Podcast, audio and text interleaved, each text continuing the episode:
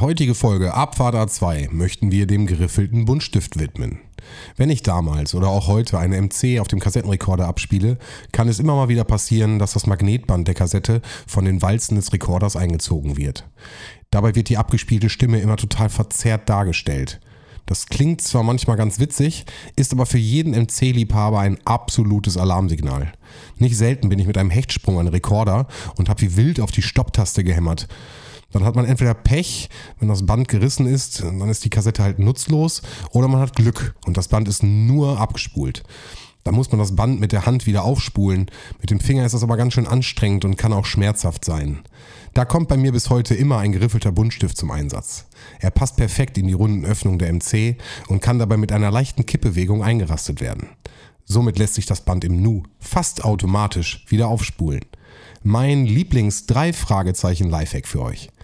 In diesem Sinne, jetzt viel Spaß mit Abfahrt A2 und der sprechende Totenkopf.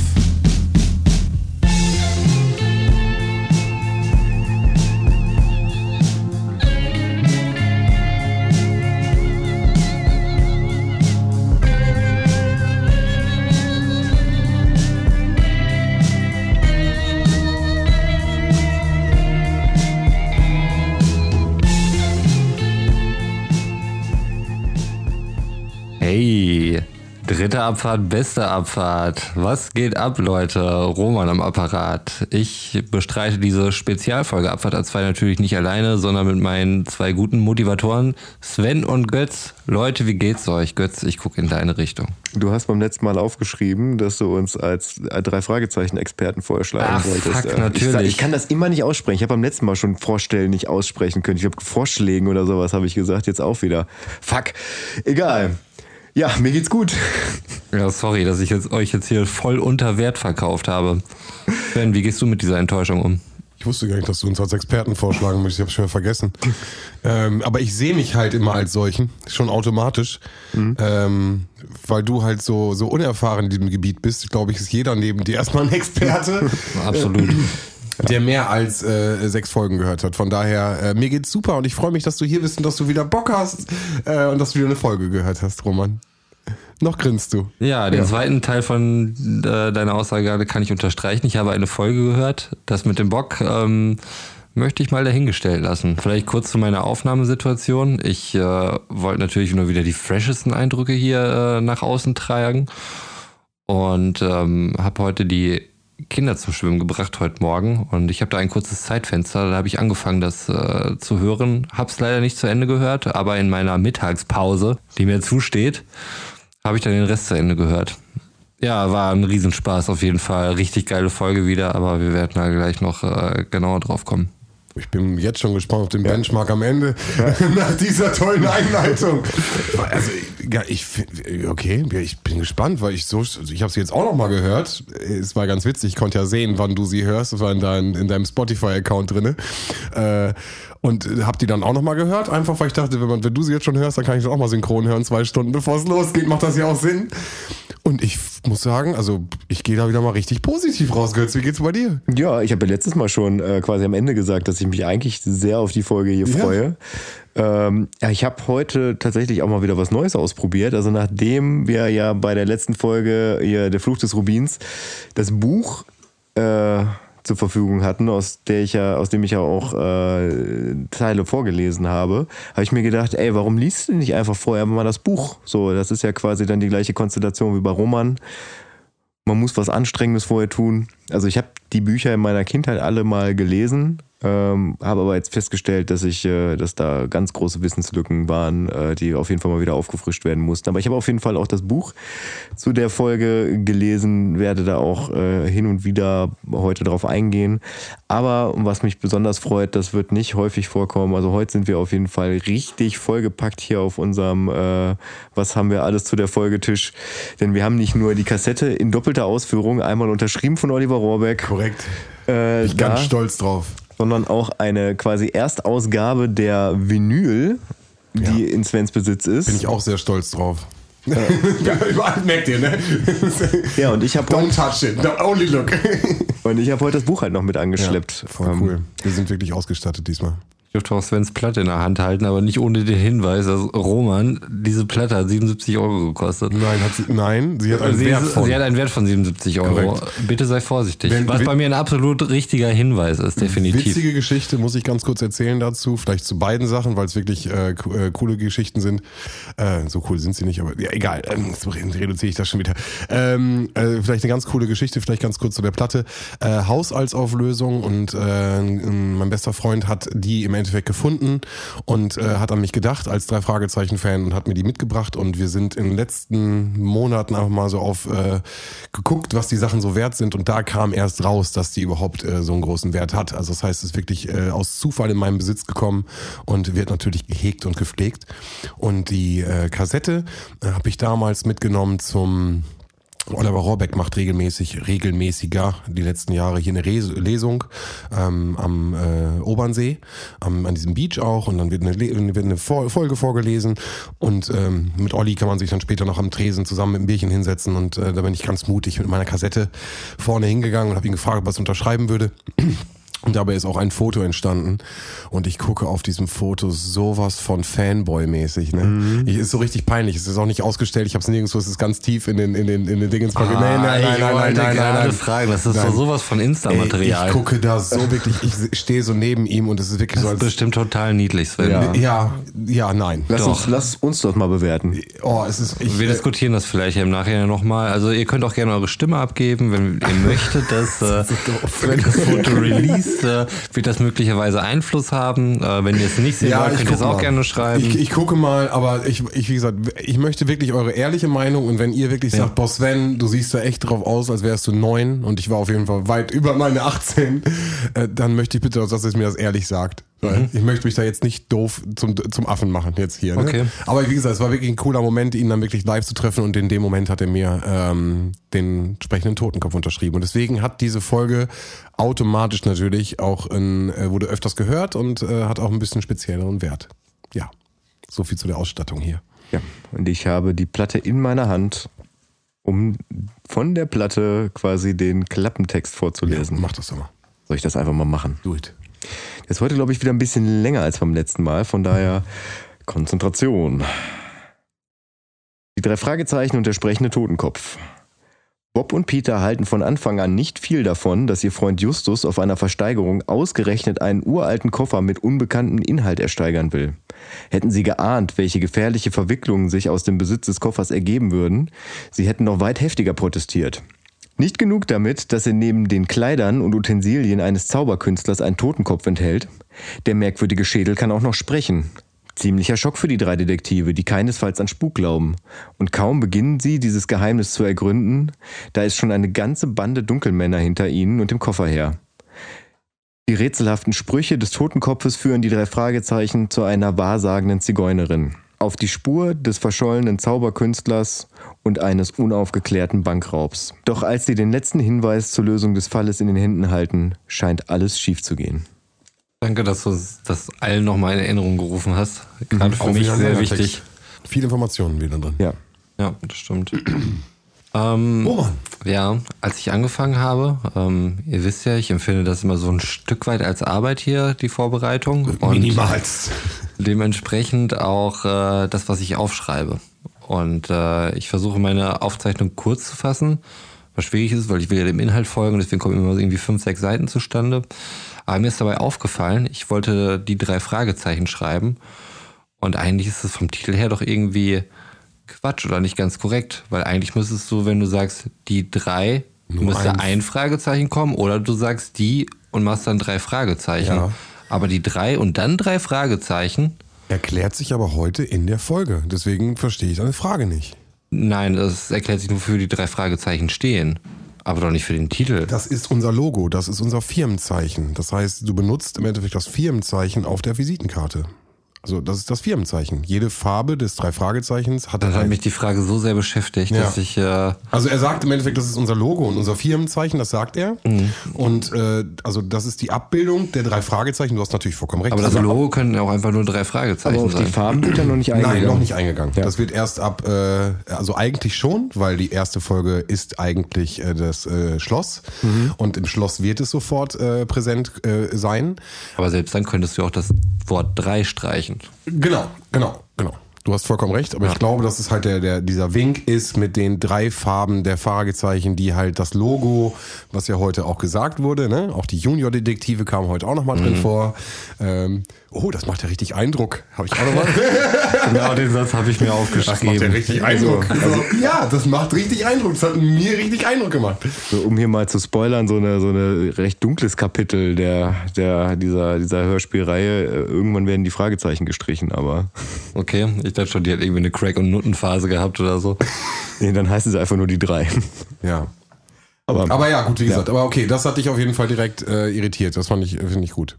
Ja, das hat mich tatsächlich äh, das ganze Hörspiel durch, hat mich immer wieder diese Frage eingeholt und ähm, deswegen war ich manchmal etwas abgelenkt. Aber gut, ähm, genau, meine erste Aufzeichnung. Reicht nicht ein Fragezeichen? Ähm, ansonsten Das zweiter, hat sich durch 200 Folgen durchgezogen. Hä, wieso machen die das?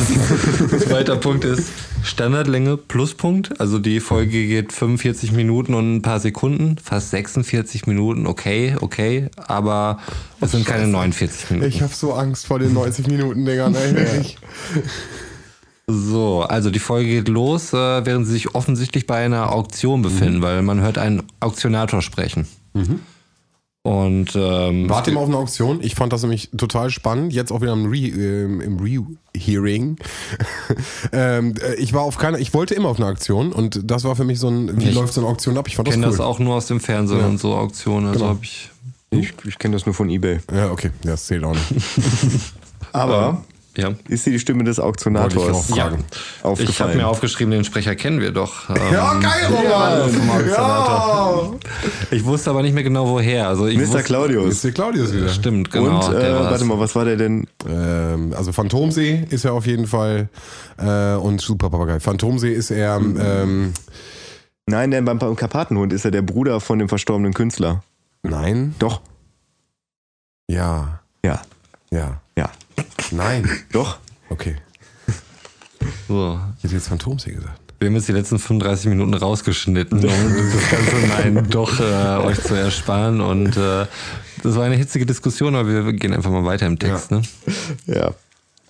Und zwar ist es so, ähm, achso, wo ich noch sagen wollte, ich, ich habe den Sprecher erkannt, aber mir ist aufgefallen, ich kann anhand der Stimmen immer noch nicht, ich weiß nicht, wer, wer Peter ist und wer Bob ist. Aber das hast du doch auch bei jedem Podcast, wenn du neu anfängst. Dass du wirklich sehr lange brauchst, äh, bis, bis du. Also es gibt immer so einen, der, der hat so eine Outstanding-Stimme, finde ich. Den kann ich immer auseinanderhalten. Dann gibt es immer zwei, die einen irgendwie so ein bisschen daran erinnern. Ja, ich muss sagen, bei Podcast kann ich eigentlich schon nach der ersten Folge die Stimmen untereinander erkennen und wer wer ist, weiß ich dann auch. Ja. Jo, also es geht dann wie folgt weiter. Ähm, es wird ein alter Koffer versteigert und äh, Justus Jonas äh, sagt sich, da biete ich einfach mal drauf. Wer weiß, was da drin ist, ne? Und ähm, Kennen wir alle. ja, also es ist so, äh, beziehungsweise er bietet noch nicht drauf. Erstmal läuft die Auktion mehr oder weniger ins Leere. Es gibt keinen und dann entschließt er sich dazu, dann doch einen Dollar zu bieten und erhält dann auch den Zuschlag dafür. Der Auktionator lobt ihn noch dafür. Den Jungen mit dem klugen Gesicht, ähm, wie mutig er doch äh, ist, ähm, einen Dollar zu bieten und sagt dann halt oder gibt ihm den Zuschlag dazu und äh, kurz danach meldet sich noch eine ältere Dame, die sagt äh, 10 Dollar. Aber der Auktionator sagt, nee, die Auktion ist hier beendet. Aber Äh, ist gefallen. ja. Und das finde ich ziemlich random gelöst im Hörspiel. Oh nee, nee, nee, das ist so. Wenn der Hammer gefallen Nein, ist, nein, er nein, das meine ich nicht. Und zwar diese Dame, die kommt dann ja später noch, äh, die kommt dann ja direkt danach zu den drei Fragezeichen hin, Ja. bietet denen irgendwie 30 Dollar, Justus sagt nein und sie sagt dann, ja gut, dann halt nicht. Und dann kommt ja schon Fred Brown, der, Der der, Journalist. Journalist. Es wird nie aufgeklärt, wer die Dame ist im Hörspiel. Das kann ich jetzt mit meiner Knowledge aus dem Buch äh, quasi, wenn, oder wollen wir das am Ende machen? Möchtest du wissen, wer die Dame ist? Ja. Ja, okay, die Dame ist, äh, ist tatsächlich der große Gulliver. Das wird aber aufgeklärt im Hörspiel. Echt? Ja. Dass er als Dame bei, bei der Auktion war? Ach nee, gar nicht wahr. Es Ja. wird was anderes aufgeklärt. Ja. Ja, das ist so gut. Dann mal, okay, machen wir. Gut, aber das, das erstmal Da zu taucht der das Aber damit ist schon alles gesagt über die Folge. Leute, Okay, ciao, war cool, Freunde, war habt die cool. nächste Folge. Nein, also, es ist, ich ich habe ich hab halt gemerkt, ähm, also ich, ich finde es ja okay, wenn, wenn ein Buch zusammengestaucht wird äh, und manche Sachen rausgelassen werden, aber ich verstehe dann nicht, warum sowas halt drin bleibt, weil es hat überhaupt gar keine Bewandtnis eigentlich für, für, für den weiteren Verlauf des Hörspiels, dass diese, vor allem in dem Buch, hakt sie auch wirklich noch sehr lange nach. Also sie geht dann auch hoch, äh, setzt, setzt die drei Fragezeichen unter Druck und als dann der Reporter kommt, haut sie ganz schnell ab. Und sie, äh, und die ist quasi wie, wie, wie, wie aus, wie ins Nichts verschwunden. So. Und Okay. das, das wird da auch nochmal thematisiert. Und da ist es ja wirklich einfach nur, dass sie ankommt, sagt, ich biete 35 Dollar, sie sagen nein, und dann ist die ganze Sache vorbei. Und die fragt mich halt, warum es dann noch weiter drin ist. Okay, das. Fand ich trotzdem nachvollziehbar. Äh, irgendwie dieses, äh, ich habe das Ding gekauft und ich möchte es auch nicht verkaufen, sondern ich möchte gucken, was drin ist. Finde ich, also, findest, fandst du es nachvollziehbar? Super spand. Also ich meine, es gibt ja äh, auf D-Max, glaube ich, auch so eine Serie, irgendwie Storage Wars Ja, oder Mann, so, daran ne? musste wo ich auch denken. genau um sowas halt geht. Ne? Natürlich Ja. ist das super spannend. Und äh, wenn du einfach einen mega alten Koffer, äh, er mutmaßt ja, dass es irgendwie von einem Schauspieler oder sowas irgendwie sein könnte, weil die damals solche, so eine Art Koffer wohl herumgetragen haben. Woher der Motherfucker das auch weiß, keine Ahnung. Da sollen ja die Kronjuwelen auch drin sein, vielleicht, ne? Genau, ja- genau. Das wurde, Familie. Richtig, das wurde ja auch angedeutet vom Auktionator dann irgendwie selbst. Ne? Genau. Und dann äh, kommt halt eben nach dieser Aktion, wie du eben schon sagtest, Götz, äh, der Reporter an und äh, möchte ein Foto schießen und ähm, einfach ein bisschen darüber ausfragen, über die ganze Situation. Ganz kurz, kennt ihr die äh, Auktion von Flughäfen, wo es Koffer gibt, die halt im Endeffekt liegen gelassen worden ist, sind? Ich habe mal von sowas gehört, dass es sowas gibt. TV Total war auch mal mit Elton da und haben richtig, also richtige Arschaktionen. Er hat irgendwie Budget von äh, Pro7 halt gehabt und hat halt bei jedem Koffer einfach komplett bis zum Ende durchgeboten. Bis er der letzte war, die RTL war auch da. RTL hat auch mitgeboten und hat dann die ganze Zeit RTL auch runtergeboten. Ne? Das war richtig fies. Aber sowas könnte ich mir halt vorstellen, dass man wirklich mal hingeht und einfach echt, ich meine, es sind teilweise natürlich wirklich Gammelsachen gewesen, ne? Aber das ist immer dieses, du weißt nie, was drin ist. So, es könnten auch geile Klamotten drin sein. Weil das, das, äh, wir, haben, wir haben in letzter Zeit so viele Abfahrt A2 Sonderfolgen geguckt. Ja, ja, ja, wir müssen aufpassen. Staffel 5 wird hart. ja. Viel Outdoor höre ich gerade raus auf jeden Ja, ja. Fall. Ja, auf jeden Fall genau. Und dann kommt der Herr Niedland. Nee, äh, Niedland, bin ich gerade noch beim Karpatenhund. Nee, du warst aber, äh, also Fred Braun ist ja der Ja, Reporter. Der Reporter. Und äh, naja, der macht halt das Foto und die gucken dann halt, äh, es, gibt wohl ein Adressschild da an dem Koffer und der gehört dem äh, großen Gulliver. Das steht auf dem Koffer. Und äh, danach verziehen sie sich erstmal wieder zurück in die Zentrale, sprich auf den Schrottplatz und ähm, bekommen einen Anruf äh, von jemandem, der den äh, Koffer kaufen möchte. Und der Typ klingt wie jemand, äh, der deutlich zu lange vorm Kindergarten stehen bleibt, ohne selbst da irgendwie direkt mit involviert gewesen zu sein. Und äh, Ich bietet bin Maximilian, der 100 Dollar für den. Koffer. Und zu dem Zeitpunkt, also die äh, sind halt schon zurück und äh, es dauert auch noch eine ganze Weile, bis sie tatsächlich erstmals in den Koffer schauen. Das verstehe ich nicht. Wenn du so einen Koffer, so einen mysteriösen alten Koffer kaufst für einen Dollar und du bist dann schon wieder zurück in deine Zentrale, dass du es vielleicht nicht direkt vor Ort öffnest, äh, wo auch Reporter sind und so, da hätte ich natürlich auch auffordern können, irgendwie, hey, mach doch mal auf, hier ist doch super geil für die Ja, Kamera. ja. Aber wenn du dann zu Hause bist, in deiner Zentrale, in deinem sicheren Terrain, dann machst du diesen Koffer doch auf. Also im, im Buch ist es tatsächlich so, also es, es fängt nicht direkt auf der Auktion an, sondern es fängt damit an, dass sie in der Zentrale rumhängen, äh, gerade nichts zu tun haben und darüber diskutieren, was sie so den Tag über machen. Und Justus liest dann irgendwie in der Zeitung, dass eine Auktion stattfinden soll und sie wollen dahin und fragen dann halt äh, bei Onkel Titus und Tante Mathilda nach, ob sie sich äh, Patrick einmal ausleihen könnten. Patrick ist aber, du sagst es ausleihen, das ist klingt wie ein Auto. Ja. Ob er sie fahren kann. Darum Wie geht's so ja. ein dummer Leib Ja, ja, wirklich. So der typische heutzutage richtiger Billiglohner irgendwie. Patrick leihen können. Das ist sein dritter 450-Euro-Job, den er auch noch nicht. macht. So, äh, und sie fahren dann halt mit Patrick dahin äh, und Patrick fährt den Pickup dann wieder zurück und sie kommen auf dem Schrottplatz an und werden halt direkt wieder in Arbeit verstrickt. Weswegen, äh, Ja, weswegen sie. das du muss ich Roman recht geben, kommt nicht rüber. Genau, also, genau. Ich, ich sag das nur gerade, wie es Ja, ja. halt, wie es halt im, im, im Buch gedacht ist. Ähm, und es ist ja auch dramaturgisch wichtig, dass sie das nicht direkt aufmachen, weil der Koffer ja dann verschwindet. Also sie sagen Maximilian erstmal, der Koffer ist geklaut worden. Der Anrufer heißt Maximilian, das muss man noch dem, dazu genau, sagen. Der Zauberer, der den haben will, dem sagen sie erstmal, hey, der wurde geklaut. Äh, Maximilian gibt seine Karte ab und sagt, wenn der wieder auftaucht, sagt dann Bescheid, 100 Dollar wäre ich bereit für diesen Koffer zu bezahlen. Und da, da ist meine Frage, ist es im Hörspiel auch so, dass Justus sagt, wenn wir uns entscheiden, wenn der wieder auftaucht und wir uns entscheiden, den Koffer zu verkaufen, dann werden wir uns zuerst an Sie wenden oder sagt er einfach nur, wir melden uns dann? Melden uns. Okay, weil, weil im Buch sagt er das nämlich so, das ist dann nochmal so ein bisschen Aber spitzfindiger. bevor wir jetzt weitermachen, ganz wichtig, alle, das finde ich ganz, cool- ganz, ganz wichtig an der Stelle, da wurde gelogen und das wird im Hörspiel auch richtig gut thematisiert. Das heißt, Justus Jonas hat gelogen und Bob findet das gar nicht cool. Mhm. Warum musstest du da lügen? Das war gar nicht nötig, sagt er. Und das finde ich richtig cool. Ähm, also, ne, warum, also auch der, der, der also als Kind, sage ich mal, bist du irgendwie irritiert so. Ähm, ich meine, 100 Dollar, so krass, ne? Also gar kein Bei Geld. mir wert. kam nur der Gedanke, irgendwie so, just sagt irgendwie der Koffer ist weg. Ich dachte mir nur, scheiße, jetzt habe ich schon direkt am Anfang irgendwie verpasst, wie die Story hier weitergeht. Ja, auch ein guter Moment. Selbst ertappt fühlen. Ja, aber das, das ist auch mal tatsächlich so, äh, du, du rantest ja immer gegen Justus. Das ist ja mal wirklich so ein Moment, wo, wo, äh, ähm, wo sich so ein bisschen das, das, das Gleichgewicht da verschiebt. Ne? Normalerweise war ja Justus immer der, der so ein bisschen draufgehauen hat und da hat er dann mal ordentlich Kontra gekriegt. Ja. Genau, das fand ich, finde ich auf jeden Zu Fall Recht gut. und hat es auch Naja, ich eingesehen. hatte, aber ich hatte nicht so das Gefühl, dass es. Ja, stimmt, er sagt schon irgendwie so, ja, ja, hast recht. Ich habe äh, Justus Jonas zwar auch keine Arschlochpunkte gegeben. Hat allgemein in der Folge wenig äh, abgekriegt, meinerseits, muss Sehr ich gut. sagen. Er hat sich fast wie ein Mensch verhalten. Ja. Kein halber Schelden. Genau, aber dann wollen sie zum Koffer, entscheiden sich, glaube ich, dann wirklich dazu, den Koffer jetzt mal zu öffnen. Wenn jetzt so viele Leute irgendwie das Ding mal haben wollen, scheint es ja doch irgendwie interessant zu sein. Und dann ist der Koffer tatsächlich weg. Vorher, vorher kam aber nochmal der Reporter wieder und Ach ja, sagte stimmt. irgendwie, er hätte gehört, dass da ein sprechender Totenschädel drin sein sollte in dem Koffer. Stimmt, die Woher sie auch immer er das gehört hat. Er hat recherchiert. Du Genau. kennst das doch.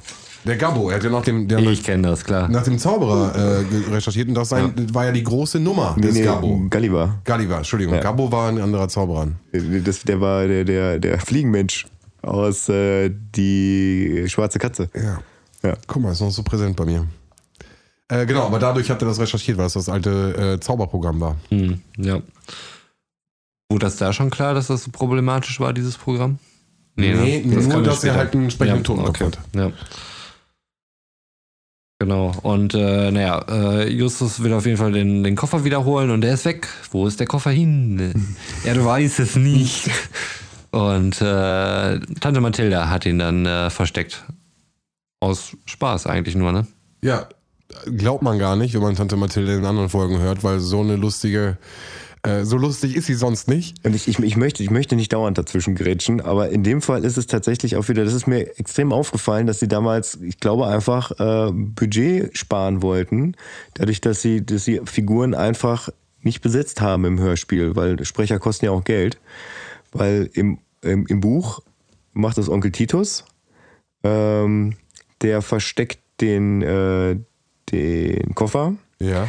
Aber das fällt Justus gar nicht auf, weil äh, also das, das ist halt die Situation, die müssen erst arbeiten, dann sagt Tante Mathilda so, jetzt gibt's Abendessen. Es wird übrigens in den Büchern sehr viel gegessen. Also es, es ist in den Hörspielen müssen die nie irgendwie zum Essen dahin kommen. Aber auf jeden Fall geht er dann danach ins Bett Und und funktioniert auch nicht so gut im Hörspiel, ja, oder? das, das stimmt natürlich. Ähm, aber ähm, er sagt dann, okay, dann machen wir das Ding jetzt halt morgen auf. So wichtig ist ja nicht, bin auch müde. Ähm, und dann kommen Patrick und Kenneth äh, in der Nacht dann zu, zum Haus der, der Familie Jonas, klopfen da und sagen, da ist irgendwer auf dem, auf dem Schrottplatz. Oh, äh, und dann sind da Eindringlinge, die nach dem Koffer suchen, augenscheinlich, beziehungsweise ist ja noch nicht so ganz klar. Ähm, die gehen dann da zu, zu dritt, glaube ich, oder Justus ist auch dabei, dann zu viert darüber, also Patrick, Kenneth, äh, Onkel Titus und Justus und äh, treten dann auf irgendein Schrottstück drauf, weswegen sie Lärm machen und die beiden Eindringlinge hauen dann über die, über die Mauer ab und äh, gehen in ein Auto rein und sind dann weg. Und am nächsten Tag fällt dann auf, dass der Koffer weg ist und Justus denkt dann, ja fuck, die haben den irgendwie dann doch, doch mitgenommen. Und dann kommt nämlich Onkel Titus an und sagt, ja Justus, da hast du mal äh, nicht richtig nachgedacht, weil wie sollen die denn den Koffer geklaut haben, wenn sie halt über den Zaun springen und mit dem Auto wegfahren, weil die klauen noch nicht den Koffer und gehen dann wieder auf, auf, aufs Gelände zurück, um dann irgendwie nach irgendwas zu suchen, was ja schon, was, was sie ja schon haben. Das ist aber spannend, weil im späteren Verlauf des Hörspiels ja auch nochmal explizit darauf eingegangen wird, äh, dass sie nicht gemerkt haben, dass sie von irgendwelchen Gangstern verfolgt werden. Was da ja schon offensichtlich dann der Fall, Fall war. war. Ja, genau, und da hat nämlich Onkel Titus den Koffer versteckt, ähm, weil er halt gucken wollte, wie lange es dauert, bis Justus feststellt, dass der Koffer weg ist und ob er rausfindet, wo der Koffer ist. Und Okay, ja, Das ist ein kompletter Part, der fehlt komplett, ja. genau, man hat Onkel Titus überhaupt nicht besetzt. Nee, Also, nein, stimmt, der nein, kam, gar keine nicht Stimme. auf. Genau, weil es, es kommt auch im späteren Verlauf äh, dazu, dass, äh, dass, dass dieser sprechende Totenschädel, das heißt ja nun mal auch so das Hörspiel, dass, dass er das erste Mal mit Justus spricht. Und da äh, sagt er im Hörspiel Tante Mathilda, so, so willst, willst du mir irgendwie einen Streich spielen? Und im Buch ist, sagt er dann mich auch, Onkel Titus, möchtest du mir einen Streich spielen? So, äh, Onkel Titus wird quasi so ein bisschen außen vor gelassen, damit, damit er halt nicht sprechen muss. Und äh, im Buch gibt es halt zwei Brüder, Patrick und Kenneth. Und ich glaube, Kenneth taucht fast nie im Hörspiel auf. Und das ist, glaube ich, auch so eine, so eine, so eine Sprechergeschichte, ne? Weil, weil warum soll Stimmt. man, warum soll man die halt zu zweit besetzen, wenn wenn es auch reicht, wenn einer irgendwie. So in meiner Kindheit dachte ich mir, was macht Kenneth eigentlich den ganzen Tag? Darf der nicht fahren? Hat er den Führerschein verloren? Das sind Iren, glaube ich, ne? ja, genau. Hey, Ja, man weiß nie. klar. So ein Das Guinness. ist klar. Ja. Ja, Ja. das, äh, das noch so als Nee, finde ich kleiner gut. Einwand da. Gut, dass du es gelesen hast. Ja, spannend. Dann öffnen sie auf jeden Fall dann doch endlich auch mal den Koffer, wo ich mich gefragt habe, wirklich, äh, warum jetzt? Aber mit der Geschichte im Hintergrund wird ja doch einiges ein bisschen klarer. Und ähm, müssen erst noch irgendwelche Schlüssel ausprobieren. Der passt dann auch Gott sei Dank Direkt eigentlich, Direkt, ja. ja. Der erste Schlüssel passt sofort. Und, Ist im äh, Buch nicht so, aber ich Okay. habe ja gesagt, ich will nicht da und dazwischen quatschen. Und äh, dann entdecken sie halt auch diesen äh, Totenschädel Mhm. und irgendeine Metallplatte mit irgendwelchen Zapfen, die darauf passen und äh, probieren ein bisschen rum. rum. Ist das eine Metallplatte im äh, Hörspiel? Das war eine Metallplatte.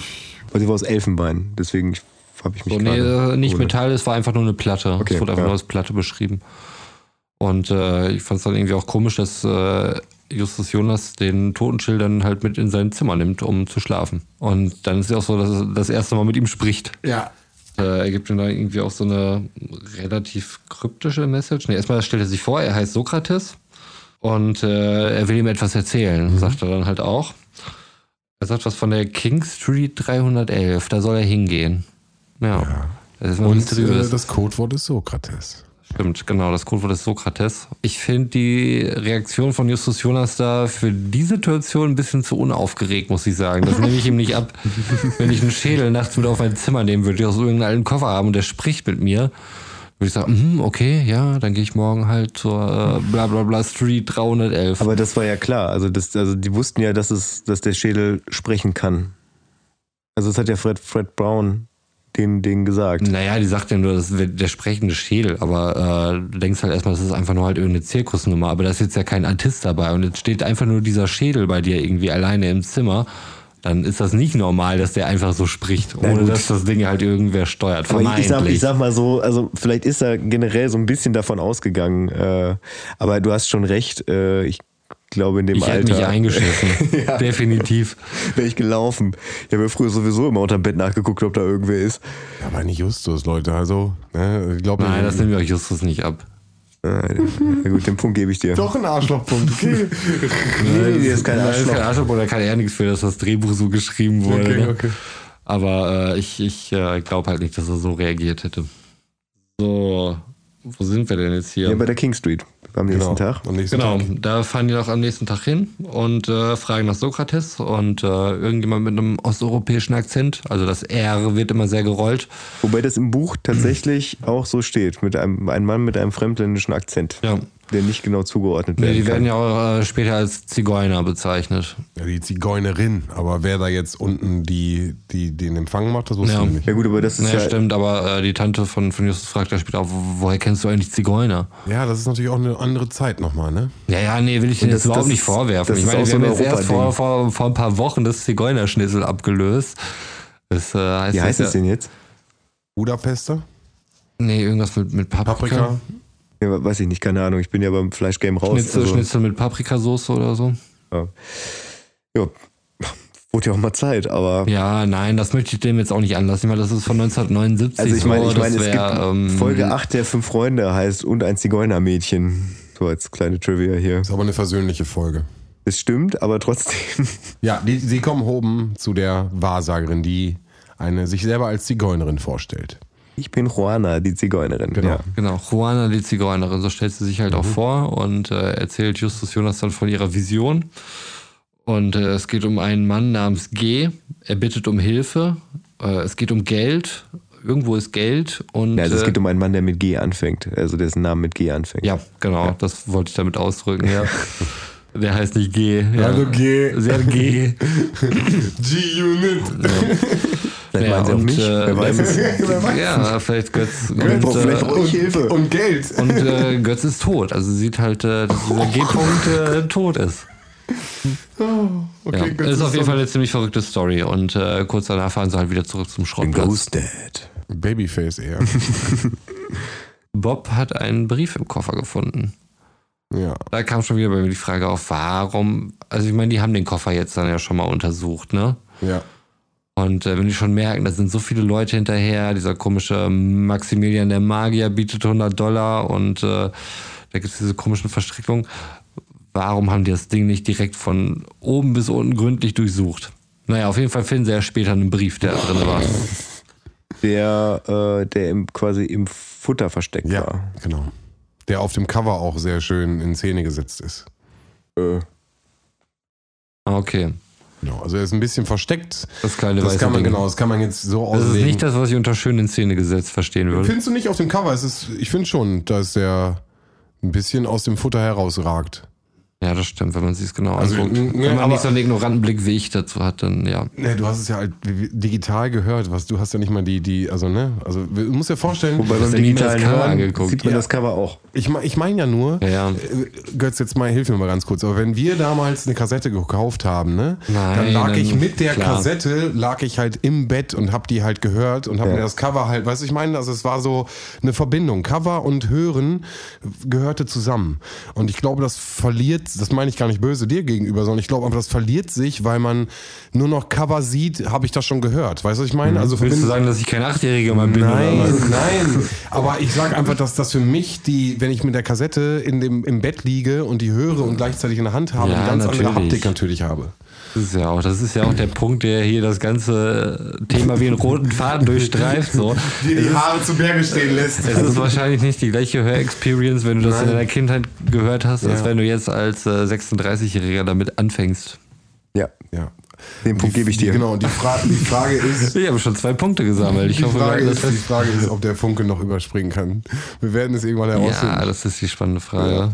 Aber man kann, also auf dem Buch habe ich gesehen, man sieht es nicht so schön, aber auf der Platte, weil das Cover halt größer ist, kann man auch wirklich die Fohlen auf den Briefmarken sehen.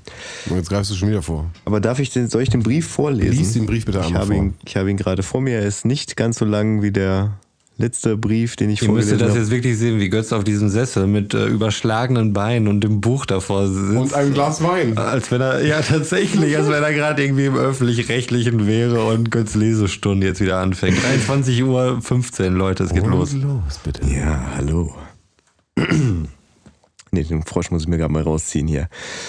Landesstrafanstalt, Krankenhaus, 17. Juli. Lieber Gulliver, dein alter Freund und Zellengenosse Spike Neely möchte sich mal wieder kurz bei dir melden. Ich bin im Krankenrevier und ich mache es wohl nicht mehr lang. Es kann fünf Tage gehen oder drei Wochen, vielleicht auch noch zwei Monate. Das können die Ärzte nicht so genau sagen. Aber auf alle Fälle ist es Zeit zum Abschied nehmen. Wenn du mal nach Chicago kommst, dann schau bei meinem Vetter Danny Street rein. Grüß ihn von mir. Ich hätte gern noch mehr geschrieben, aber ich schaffe es nicht. Dein Freund Spike. Ja. Habe ich erstmal überhaupt nichts drin gehört, keine Codes, gar nichts. Beim näheren Betrachten wird uns natürlich direkt erklärt, was da alles drin steckt. Auf jeden Fall erstmal vor allem, was da nicht drin steckt. Es wurde nicht über Geld geredet. Das stimmt. Warum nicht? Äh, ich weiß nicht mehr, ob es jetzt Bob oder Peter war. Wie gesagt, ich kann die beiden nicht auseinanderhalten, aber einer von beiden hat nicht begriffen. Ähm, Einer ist Spence und der andere nicht. ja, ähm, ja, das stimmt.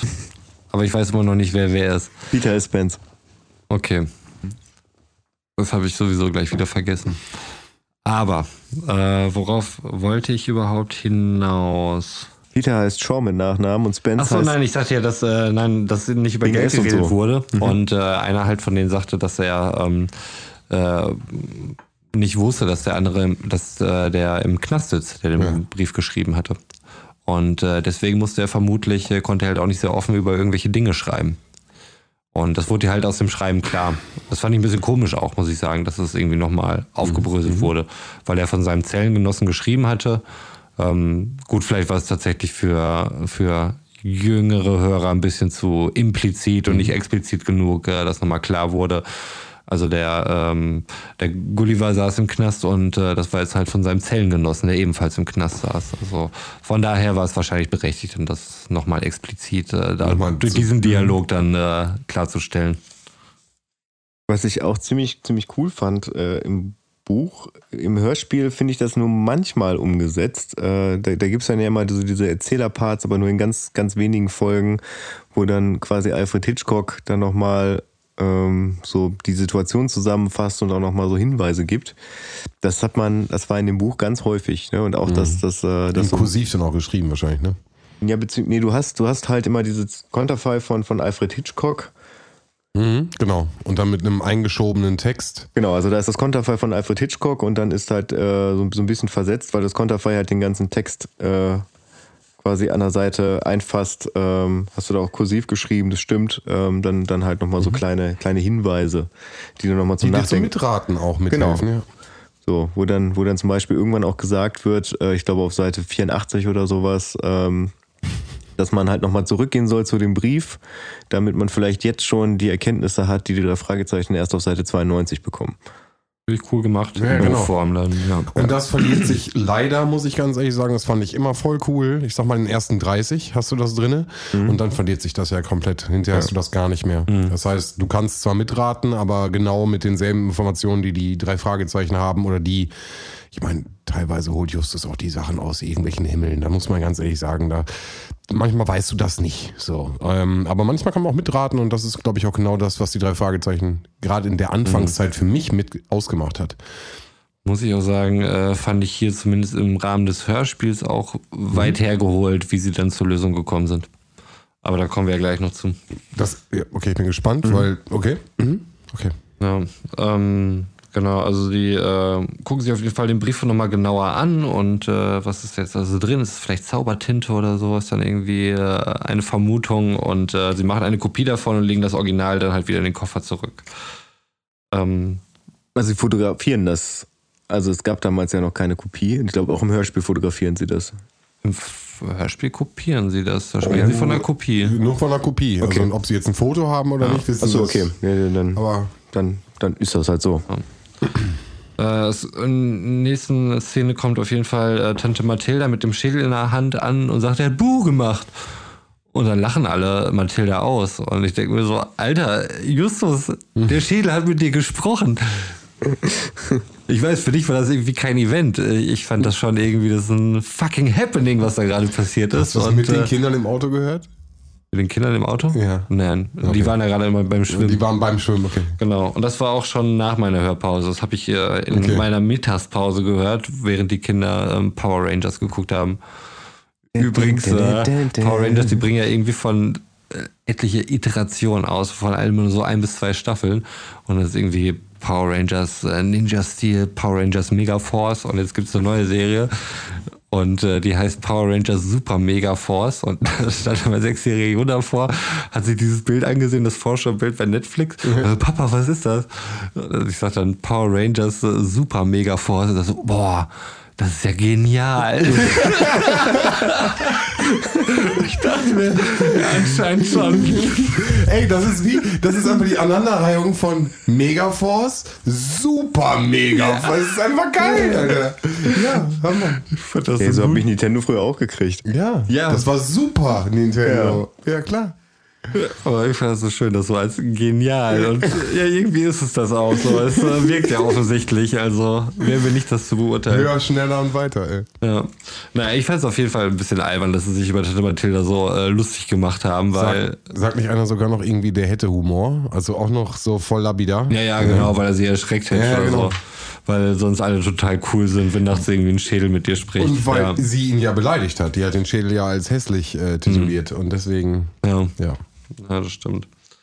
Auf jeden Fall hat äh, Max anscheinend wieder mitgekriegt, dass äh, der Koffer da ist. Er kommt auf jeden Fall irgendwie mehr oder weniger zufällig vorbei. Nochmal Äh, einfach gucken, ja. ja, und äh, bietet halt wieder seine typischen 100 Dollar an. Und äh, Justus sagt dann so, er möchte aber nur einen, er möchte damit keinen Gewinn machen. Er hat ja auch nur einen Dollar dafür bezahlt und ähm, dementsprechend verkauft er nur für einen. Darf, und darf ich dir wieder die Hintergrundgeschichte dazu erzählen? bitte. Ähm, Im Hörspiel äh, bemerken sie tatsächlich, äh, im Buch bemerken sie tatsächlich, dass das anscheinend noch mehr Leute hinter dem, äh, hinter dem Ding her sind, hinter dem Koffer. Ähm, und dass es halt gefährlich werden könnte. Äh, Das und kommt da erst ein bisschen später. Genau, und da, da, sie, da sie prinzipiell ja schon alles an diesem Koffer durchsucht haben und auch alles gesehen haben und ähm, ja, und denen das irgendwie dann doch ein bisschen zu spooky ist mit dem, mit dem Schädel, entschließen sie sich dazu, Maximilian den Magier anzurufen und ihm das Ding direkt am Telefon für einen Dollar anzubieten. Ah, okay. Nee, das weil fällt da völlig unter den weil Tisch. sie sagen, wir wollen kein, kein Geld damit machen, ähm, mit etwas, von dem, von dem wirklich Gefahr ausgeht und wo, wo sich halt auch der Käufer in Gefahr Das kommt begeben gar kann. nicht rüber. Und Nee. deswegen, deswegen sagen sie da, wir verkaufen das für einen Dollar, weil es kann sein, dass es gefährlich werden könnte für sie. Okay. Oh, damit sie nicht in die Schussbahn geraten. Okay. Ja, also kurz danach wird es halt dann auch im Hörspiel klar, dass es gefährlich wird, weil äh, Max fährt kurz nachdem sie den Koffer eingeladen haben gegen einen Baum, weil er offensichtlich von jemandem abgedrängt worden ist, von einem anderen Auto. Und Max äh, ist der Maximilian, der Zauberer, der Ja. den für den Koffer. ich habe nur als Max, weil Ja, ihr ja, wisst, okay. ich schreibe nicht gerne Nein, mehr nein, kein ich Problem. muss. Nur, dass jetzt alle mitkommen. Ja, die drei Fragezeichen sage ich nur. Und dann Und- kommt der Autounfall. Genau, dann kommt der Autounfall, er wird von einem anderen Auto abgedrängt und ähm, fährt gegen einen Baum und äh, es steigen dann zwei Männer aus, die den Koffer klauen und äh, damit wegfahren. Äh, Max muss ins Krankenhaus, ist halt verletzt und äh, danach Szenenwechsel und das spielt dann halt im Krankenhaus, wo dann auch äh, der Polizist da ist, der Hauptkommissar, ich weiß jetzt gar nicht mehr seinen Namen. mehr- Reynolds. Reynolds, natürlich. Habe ich vergessen. Sorry. Naja, er fragt auf jeden Fall ähm, nach dem Inhalt des Koffers. Ähm, Justus erzählt ihm halt die ganze Geschichte und äh, Reynolds ist äh, relativ desinteressiert in dem Brief halt so mit, so, ja, ich äh, melde mich bei euch. Ja. Ja. Das ist korrekt. Und kommt dann ja auch nochmal vorbei. Ja, äh, genau. Danach äh, klingelt das Telefon dann wieder in der Zentrale bei denen. Der Reynolds ruft dann doch nochmal an und äh, sagt, dass äh, Spike ein äh, Bankräuber ist, der 50.000 Dollar ähm, geraubt hat und äh, vermutlich auch versteckt. Er wurde nämlich gefasst und das Geld allerdings nicht und äh, keiner weiß halt aktuell, wo das ganze Geld geblieben ist. Es wurde offensichtlich versteckt und äh, sie wissen nicht genau, ob es in Chicago oder in Los Angeles war. Los Angeles, glaube ich, weil die Schwester von äh, dem äh, Spike Neely. von dem Spike genau äh, dort lebt und Chicago, weil er sich dort einfach aufgehalten hat, glaube ich, ne, oder da dann auch die Bank überfallen worden ist. Genau, und dann äh, ist ja eigentlich schon der Step zur Schwester, den sie dann gehen. Ähm, es war aber wohl schon so, dass die Polizei schon bei der Schwester war, das ganze Haus durchsucht hat und das Geld dort nicht gefunden hat. Korrekt. Ja. Wie wir erfahren, was ja auch logisch ist, da sie im späteren Verlauf ja erklärt, dass sie umgezogen ist. Äh, nachdem sie aber nochmal ganz klar verdeutet, das was ich eben meinte, kam er dann mit dem, äh, dass das ja Eindruck macht mit dem Schreiben des äh, der Privatdetektive. Das stimmt. Ja. Was vielleicht auch noch wichtig ist, was, was später vielleicht noch für mich zumindest wichtig wird, ist, äh, dass äh, keiner weiß, was mit äh, dem, dem Gulliver ist oder Gulliver. Mhm. Ist er tot? Ist er lebendig? Hat er sich versteckt? Ähm, Er soll sein tot sein. Sein Aufenthaltsort ist äh, unklar. Aber es gibt auch Spekulationen, dass er sich möglicherweise versteckt hat. Genau, genau. Die, also spekulativ ist es Ja. weiterhin, ja. Und ähm, dann sagt er ihm auch äh, den drei Fragezeichen, dass äh, einige Gangster hinter denen her sind Mhm. und die vermutlich in Gefahr sind. Babyface, das war ein Name, der Ja. im Kopf. Äh, drei Namen nennt er, der, die hinter den her sind. Nee, es ist äh, Three, äh, nee, drei, oder heißt das Three Finger? Auf jeden Fall, das, das fand ich ein bisschen schwach, weil der dritte hieß Mackie, Mac- Mackie Messer. So. Äh, achso, ja, hier. Three Finger, Babyface Benson und Mackie Messer. Und Mackie Messer ist eine, ist eine Figur aus der Drei-Groschen-Oper von, ist die von Bertolt Brecht? Aber Ich glaube ja. Ja. warum ist diese Hommage? Findest du das so, so Ich weiß nicht, witzig? das, das, ja, aber es ist irgendwie so, so random geklaut. Also ich Ja, meine, aber- ey, das, Einnahme von. Ich finde das, ich find das witzig. na, na gut. Also findest du gar nicht? Also ich, ich finde halt, das ist halt eine, es ist halt ein Übersetzungsding und ich meine, äh, die, die anderen, die sind ja wahrscheinlich eins zu eins übersetzt, weil es halt, weil es halt englischsprachige Figuren sind und im Original wird es auf jeden Fall nicht Mackie Messer gewesen sein. Nee, aber genau, da haben sie vielleicht dann die Deutschen gesagt, komm, dann packen wir da jemanden rein, nehmen wir vielleicht sogar Bertolt Brecht, war ja damals ja auch eine bekannte. Also meinst, meinst du so äh, schreckliche Familie Klaus-Jürgen Wusso mäßig? Ja, ja, genau, genau. Also um einfach mal irgendjemanden reinzubringen, den man vielleicht im deutschen Raum vielleicht kennt. Und ich, also Das wäre natürlich spannend zu wissen, wie es im Original dann aussieht im, oder im Englischen und ähm, welchen, Das kriegen welchen wir Namen raus. sie dann äh, gewählt haben. der, das kriegen wir raus. Der sprechende Totenkopf ist auf Englisch auf jeden Fall. Aber, äh, aber, aber tauchen die Namen denn jetzt schon auf? Weil die, das taucht doch quasi erst auf, als sich, als sich hier der Mr. Grant meldet. ah, kommt das ganz am Ende. Vom? Bankenschutzverband oder wie, wie heißt es? Ja, das äh, Bankenschutzverband, ganz genau. Da war ich auch sehr dachte, Alter, wenn- erstaunt über diese Behörde. Wenn wenn sich jemand bei mir meldet und sagt, er wäre vom Bankenschutzverband, dann würde ich direkt sagen, Moment mal. Ja, stimmt. Es kann sein, dass das erst später kommt. Ich Nee, weil er Kopf. sagt, erst sagt nämlich doch Tante Okay. Mathilda, es wären drei Zigeuner da gewesen, Okay, ja. die irgendwie was ganz Bemerkenswertes gesagt haben. Und zwar, in einem Teich voll hungriger Fische muss ein Frosch tüchtig springen. Das war, was sie ausgerichtet haben. Da sagt doch Tante Mathilda, was hast du überhaupt hier mit den Zigeunern am Hut? Nach dem Spruch muss ich sagen, ja, völlig zu Recht eine Nachfrage. Aber das ist auch wieder normalerweise, also im Buch sagt das Onkel Titus. Und Onkel Titus hat, ich, äh, bevor er den Schrottplatz äh, da angefangen hat und äh, glaube ich auch bevor er Tante Mathilda kennengelernt hat, hat er beim Wanderzirkus gearbeitet und hat da die Dampforgel gespielt und äh, die Karten verkauft und hat äh, in dem Zug halt sehr viel mit Zigeunern äh, zu tun gehabt. Und dementsprechend ist das gar nicht so abwertend gemeint, äh, sondern tatsächlich einfach nur die Frage, weil es wird auch gesagt, also anhand ihres Äußerlichen konnte man nicht erkennen, dass es Zigeuner waren. Ich habe es aber durch ihre Art irgendwie äh, mitgekriegt. Das kommt auch im Hörspiel leider, leider sehr. Ja, weil, weil, weil äh, dafür hätte man Onkel Titus ja reinnehmen müssen. Ja, Aber das hätte ja auch Tante äh, Mathilda aufgreifen können, dass sie. auch Ja. das Zirkusthema ja dann ja offensichtlich ein ziemlich großes Thema in diesem Universum zu sein Mehr scheint. hatten die damals ja. noch nicht, ne? Der Jahrmarkt war damals einfach das Highlight im kompletten Jahr. Es war halt der Jahrmarkt. Nein, aber äh, das hätte Tante Mathilde hätte es auch netter sagen können, so, ne? Also Ja, sie ja, hätte ja. den Spruch mit, äh, ich habe nicht erkannt, äh, dass sie sind an ihrer Kleidung, sondern an ihrem Akzent, wäre, wäre auch möglich gewesen Wobei, von Tante wobei Mathilde. Tante Mathilde halt wirklich durchgängig irgendwie immer so ein Tuck drüber ist. Also so wie, wie sie halt von äh, Karin Linneweg oder Lineweg dargestellt wird. Okay. Also, dann geht's zu der Schwester von Spike, ähm, die sie jetzt besuchen. Und äh, da zeigen sie halt auch ihre Ausweispapiere vor. Sie ist erst sehr skeptisch und sagt, nee, also wenn ihr irgendwelche Zeitschriften Abos verkaufen wollt, seid ihr bei mir falsch. Und äh, dann lesen sie ihr Gute Schreiben vor. Ja, auf jeden Fall. Finger weg von Door-to-Door-Geschäften. Ähm, und äh, nachdem sie halt ihre Sachen da vorgelesen haben, sagt sie, oh, das macht Eindruck, was Ja. du eben schon sagtest. Ja. Ne? Äh, genau, das fällt dann halt an dieser Stelle. Und nochmal, wenn Erwachsene das sagen so, dann ist das einfach auch irgendwie, ne? Mhm. Ja, nee, natürlich. Und wir wissen dann halt Ja. auch, dass ihr Bruder halt nicht wirklich Spike, sondern Frank heißt. Oder Frank.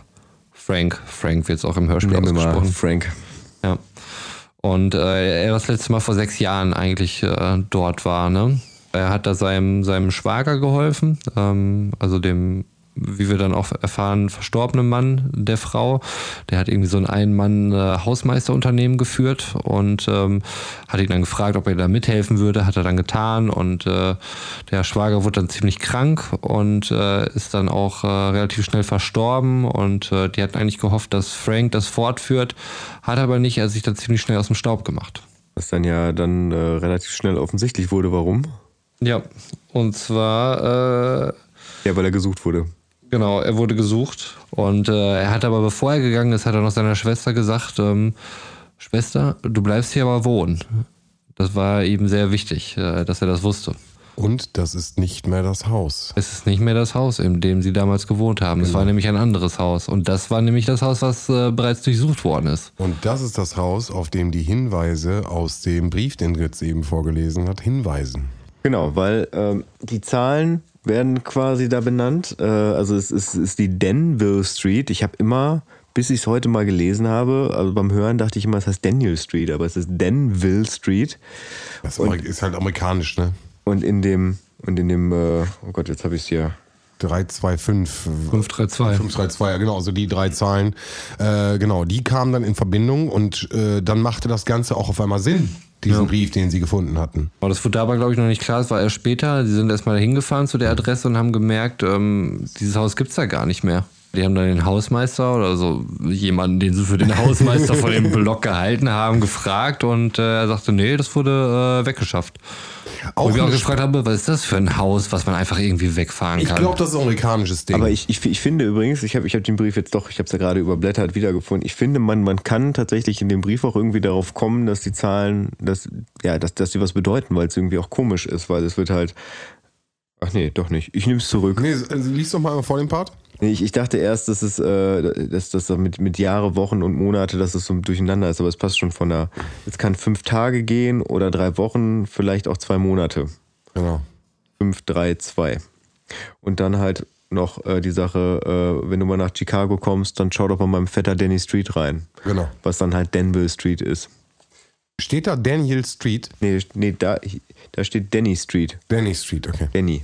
Ja, ich fand es auf jeden Fall komisch, dass nicht hinterfragt wurde, dass das Haus einfach irgendwo anders hingebracht wurde. Genau, nochmal, das ist, glaube ich, ein amerikanisches Ding. Also, das habe ich auch bis jetzt noch niemals anders gesehen, aber in Amerika kannst du ja anscheinend wirklich mit deinem Haus irgendwo anders und das, Das, das liegt, glaube ich, auch daran, dass gerade in den, in den trockenen Gebieten, also wo halt nicht so viel Regen ist, äh, das, ich weiß nicht, ob es daran liegt, aber dass das halt viel auf Holzbasis gearbeitet Die haben auch keinen wird. Keller. Die haben ja, überhaupt, also das Ding ist einfach nur ein Fachwerkhaus, was da einfach steht. Also einfach nur ein Dingens. Ja, beziehungsweise die viele, das kennt man ja aus Filmen, dass die so Außenkeller haben. Also wo das, wo das Grundstück Ja, unterkellert ja, ist, aber ja, nicht ja. das Haus. Genau. Ja. Und ich glaube, das ist, Ameri- das ist ein amerikanisches Ding. Mit, einem- Sattelschlepper das Ding irgendwo anders hinzufahren. Und sowas- das, das ja. sieht man ja auch ganz häufig in Serien. Da fällt mir jetzt gerade auch wieder eine Modern Family Folge ein, wo, die, ich, gucke, ich gucke demütig nach unten. wo die halt unter den Kriechkeller, äh, wo, äh, in den Kriechkeller unter das Haus gehen. Das gibt's ja in Deutschland selten. Mhm. Ja, aber es und ein wo, wo, richtigen Keller hast Und wo halt. du dann halt auch dann wirklich die ganzen, ganzen Holzbalken siehst, auf Mhm. denen das Haus steht. Und ich glaube, das, deswegen funktioniert das da und hier nicht. Dass man, hier könntest du kein Haus umbauen, weil das wirklich mit der Erde verwurzelt ist. Ja. Aber ich fand den Ausspruch schön, äh, es arbeitet auf Holzbasis. Das klingt so wie gerade völlig entspannt sein. Ey, weißt du was? Ich arbeite heute auf Holzbasis. Genau, das Haus ist umgezogen und sie kriegen die neue Adresse. Ja, äh, richtig. Dann kommen sie wieder zurück zum äh, Schrottplatz und äh, es ist ein Paket angekommen. Amazon hat geliefert. Ja, voll. Und es ist schon wieder der Koffer. Der Koffer ist zurückgekommen. Wann genau war der? Ach nee, der Koffer war ja bei den äh, Typen, die äh, Maximilian. Aus, also Unfall, Maximilian, Leute klauen Koffer aus Auto. Ja. Und dann bemerken sie auf dem Brief ähm, die Marken auf dem Briefumschlag. Da muss ich sagen, einer von den anderen beiden, der nicht Justus ist, äh, hat auf jeden Fall super krasses Briefmarken-Knowledge. War zu der Äh, Zeit, offensichtlich ich. interessiert er sich nicht besonders für Mädchen oder sonst irgendwelchen Sachen, die Spaß machen. Es ist Bob, also doch. Ah, okay. Aber auch erst im späteren Verlauf. Okay, dann ist er halt äh, ein sehr vielseitiger Typ, offensichtlich. Er ist der Typ, der für Recherchen und Archiv verantwortlich ist. Also wenn der nicht auf dem neuesten Stand ist, was, was Briefmarken-Knowledge angeht, äh, Ja, das stimmt. Das war damals das Ding wahrscheinlich auch, ja. Okay. Das war das Ding. Kaufe ich. das ist dir aus- mal eine Krieg- Briefmarken außerdem ist es auch die Jugendsonderserie mit den zwei Fohlen. Ne? Ich bitte dich. Ja. Hier habe ich gerade nur den Punkt stehen, ich kann nicht sagen, wer Bob und wer Peter ist, aber das hatten wir ja schon. Ja. Und zwar bemerken die dann, ähm, dass eine Briefmarke unter der Briefmarke ist. Und ähm, die 1-Cent-Marke ist äh, grün. Das soll dann ein Symbol für Geld sein, schließen sie daraus. Und äh, dass eine Briefmarke unter einer Briefmarke ist, halt Papier unter Papier. Äh, deswegen sagt Bob, äh, muss das Geld unter der Tapete sein. Unter zwei, also die, die Briefmarke zeigt zwei Fohlen. Das ist ganz wichtig für den späteren Verlauf. Das wird später noch wichtig, Aber genau. es ist jetzt schon wichtig, weil wir sagen es jetzt schon, damit, es, damit die Leute Ja. jetzt schon mitraten können. Okay, das hatte ich nicht bei mir später stehen, dass ich dieses Fohlen-Ding einfach Ja, ja, nicht doch, mitkriege. das ist- das da habe ich da wahrscheinlich immer noch. Gedanken gemacht wegen den drei Und Fragezeichen und, es so. wird, ich meine, jetzt muss ich den Link eigentlich schon fast, fast setzen, aber äh, wir haben ja auch schon erfahren, dass der, äh, der Typ, äh, Spike Lee, auch ähm, eine, ähm, eine. Sprachschwäche hat. Ja? Neely. Ni- Neely. Spike Lee ist der schwarze Ja, ja, Regisseur. sorry. Äh, Neely, die äh, die Sprachschwäche hat. Das haben wir auch äh, schon rausgefunden. Ja. Genau, das hat die Schwester, glaube ich, gesagt. Genau, ne? dass er SH nicht aussprechen kann. dass, äh, dass sein Sprachfehler, äh, als das letzte Mal da war, viel schlimmer war als sonst. Ähm, Genau. Und dass, dass Ja. er halt nicht, nicht Sonne sagt, sondern Vonne. Genau, er spricht das SH, gesagt SH hat. wie ein SCH wie ein F aus. Aber das mit dem Son und Vonne, das kam ja erst später. Nee, das. Also im Hörspiel wir kam haben das das ja bei der später. Schwester haben wir das erfahren. ja. War das der da auch schon? Bei der Schwester, Ja, genau. der Nee, Schwester. nee, nicht SCH, sondern das S spricht er wie ein F. Ja. Nee, anders so. Doch, ja. Dass er einen Sprachfehler hat, ja, aber dass der so stark ausgeprägt ist mit Sonne und Vonne, das kam, glaube ich, das erst später? später. Okay. Ah, genau, die melden sich ja nochmal bei der, Okay, sorry. oder? Ja. Naja, aber ähm, deine, deine Frage war, äh, wie, wie Also ich fand, dass es ein bisschen weit hergeholt war, dass er dadurch, äh, dass da zwei äh, Briefmarken, aufeinander kleben, dass das Geld hinter der Ja, aber Tapete du hast, sein hast, muss. du hast entweder unterschlagen oder nicht mitgekriegt, dass, äh, dass die Schwester von Spike Neely explizit erwähnt hat, dass er äh, ihrem Mann beim Tapezieren geholfen hat. ja, das stimmt, das hat sie gesagt, ja. Was aber, und aber das, das wird, das wird ihnen ja später auch bewusst, also zumindest im Buch, äh, ja, äh, Gulliver nicht wissen konnte. Das äh, geht ja nicht aus dem Brief hervor, sondern das ist ja quasi Wissen, was, was sie, was sie äh, nur über die Schwester erfahren haben. Ja. Was ja ein kleiner Spoiler ist, unter der Tapete wird sich nichts finden. Spoiler! Aber auch da, diesmal halt irgendwie in der Mitte oder zum Ende, äh, natürlich gehen wir davon aus, dass der geneigte Podcast-Hörer die Folge schon gehört hat. Der Arme. Oh. Naja, dann kommt auf jeden Fall der, der Zeitpunkt, wo Grant anruft. Und äh, Grant stellt sich ziemlich wichtig vor, was wir eben schon hatten, als äh, angeblicher Bankschützer. Äh, er ist, äh, er ist Sonderermittler des Bankenschutzverbands. Ja, genau. Ich habe ihn als Bankschützer dann hier äh, geführt. Und äh, hat auf Auch jeden sehr rough. Also ein sehr, sehr. Ja, äh, ja, er hat auf jeden Fall eine sehr aggressive, fordernde Art, ne? ähm, sorgt dafür, dass das gar nicht erst weiter hinterfragt Ja. wird und er mit viel Autorität punkten kann und äh, den aber- Eindruck geschafft, dass es eine super wichtige Behörde ist Voll. und Also er auch sämtliche wirklich. Durchsetzungsrechte hat da. Ja. Also er macht das auf jeden Fall im Buch weitaus smarter. Äh, er heißt ja auch Smarty Simpson. Ähm, so stellt ihn ja Gulliver dann im Hörspiel vor, am Ende. Und zwar macht er das so, äh, also es ist erstmal, dass, dass sich die drei Fragezeichen entschließen, bei Kommissar Reynolds anzurufen, um ihm um dem zu erzählen, was, was sie wissen. Dann rufen sie da an. Der ist aber leider den Tag über nicht in der Dienststelle, sondern ein Kommissar Carter. Nee, wahrscheinlich ist er nicht Kommissar, sondern auf jeden Fall heißt er Carter. Der den drei Fragezeichen nicht wohlgesonnen ist und äh, auch keinen Bock hat, mit denen zu reden und sagt dann, ey, ihr könnt morgen wieder anrufen, so, dann ist er wieder da. Ich äh, habe hier keinen Bock, mich mit irgendwelchen äh, Halbwüchsigen hier äh, auseinanderzusetzen.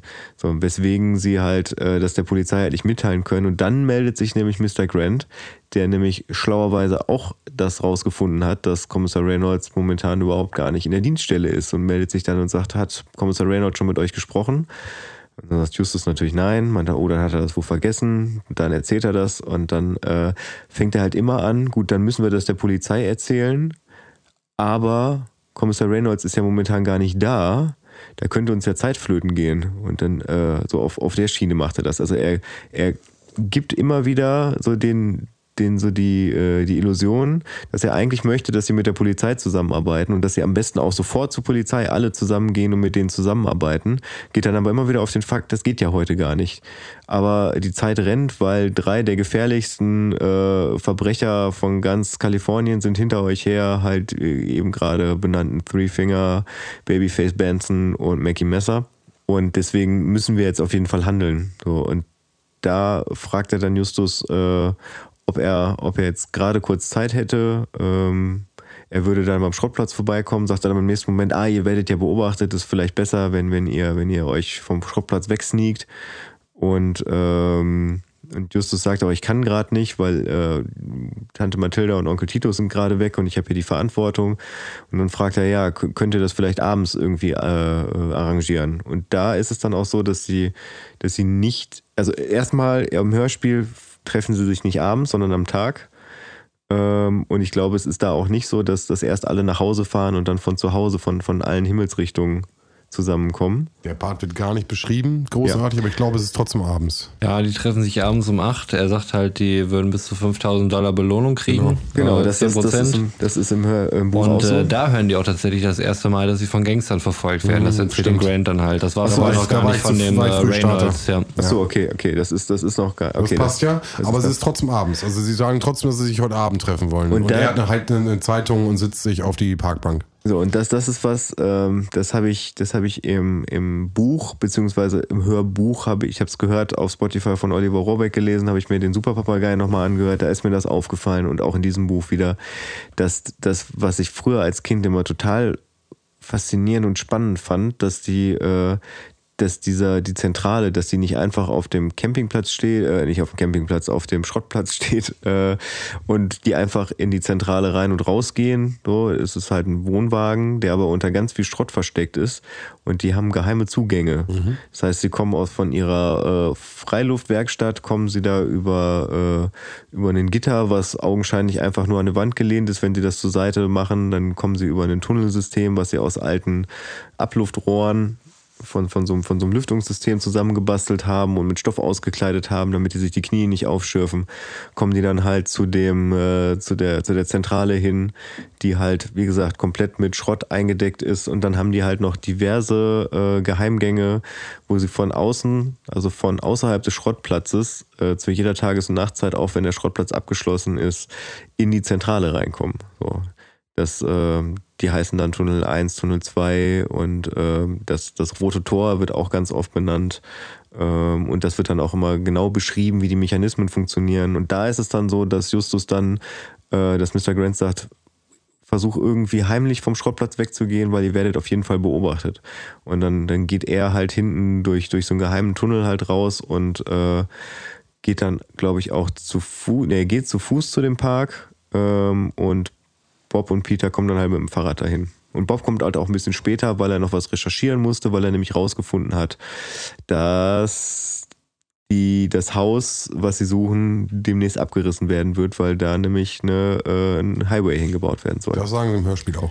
Genau, aber, und das macht es dann am Ende wirklich nochmal ein bisschen spannender, weil ich finde das im Hörspiel so ein bisschen, bisschen schnell erzählt. Im Buch wissen sie nicht genau, wo das Haus steht, weil sie keine, keine neue Adresse haben. Ähm, das heißt, sie gehen nochmal zu der Schwester hin, die beschreibt, wie ihr Haus aussah. Sie sagt, da sind braune Schindeln am, äh, am Haus, am Dach, äh, runde Fenster im Giebel und ähm, ich weiß gar nicht, was das dritte noch war. Auf jeden Fall gibt es da drei Häuser, die, die quasi dem, dem entsprechen. Und äh, es wird langsam dunkel. Also sie haben sich vorher im Park getroffen, wie ja auch im Hörspiel, haben das Ganze dann besprochen. Im Buch hat er tatsächlich auch einen, einen Ausweis, so ein wirkliches Dokument von dem Bankenschutzverband. Und dann, äh, dann bequatschen sie sich da kurz. Äh, die drei Fragezeichen sind, äh, haben, haben sehr viel Vertrauen und erzählen halt ihre Ermittlungsergebnisse. Und er sagt, wir müssen da jetzt unbedingt hin, weil äh, nachher kommen die euch irgendwie, äh, kommen die uns zuvor, die, die drei Gangster. Und dann fahren die halt da los und es gibt halt diese drei Häuser und sie brechen halt in, nee, in das erste brechen sie ein, bei dem zweiten hängt die Tür schon in den Angeln, da können sie einfach so reingehen und beim dritten leuchtet Justus einmal mit der Taschenlampe nach oben und sagt, das ist auf jeden Fall das Haus, weil man nämlich die alte, alte Zahl noch sieht. Und da, Das passiert genau ab dem Zeitpunkt ist es auch.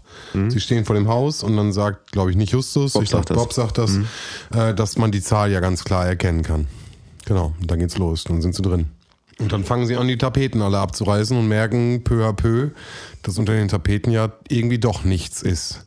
Und in einem, ich glaube, kleinen Nebensatz also spricht äh, Bob nochmal die Peter? also im Buch ist es Bob, im Hörspiel ist es Peter. Ja, ne? Im Peter ist es im Er Hörspiel. klebte die grüne Marke unter die Fohlen. So, äh, doch, unter Genau, die Fohlen. Fohlen, unter die Fohlen.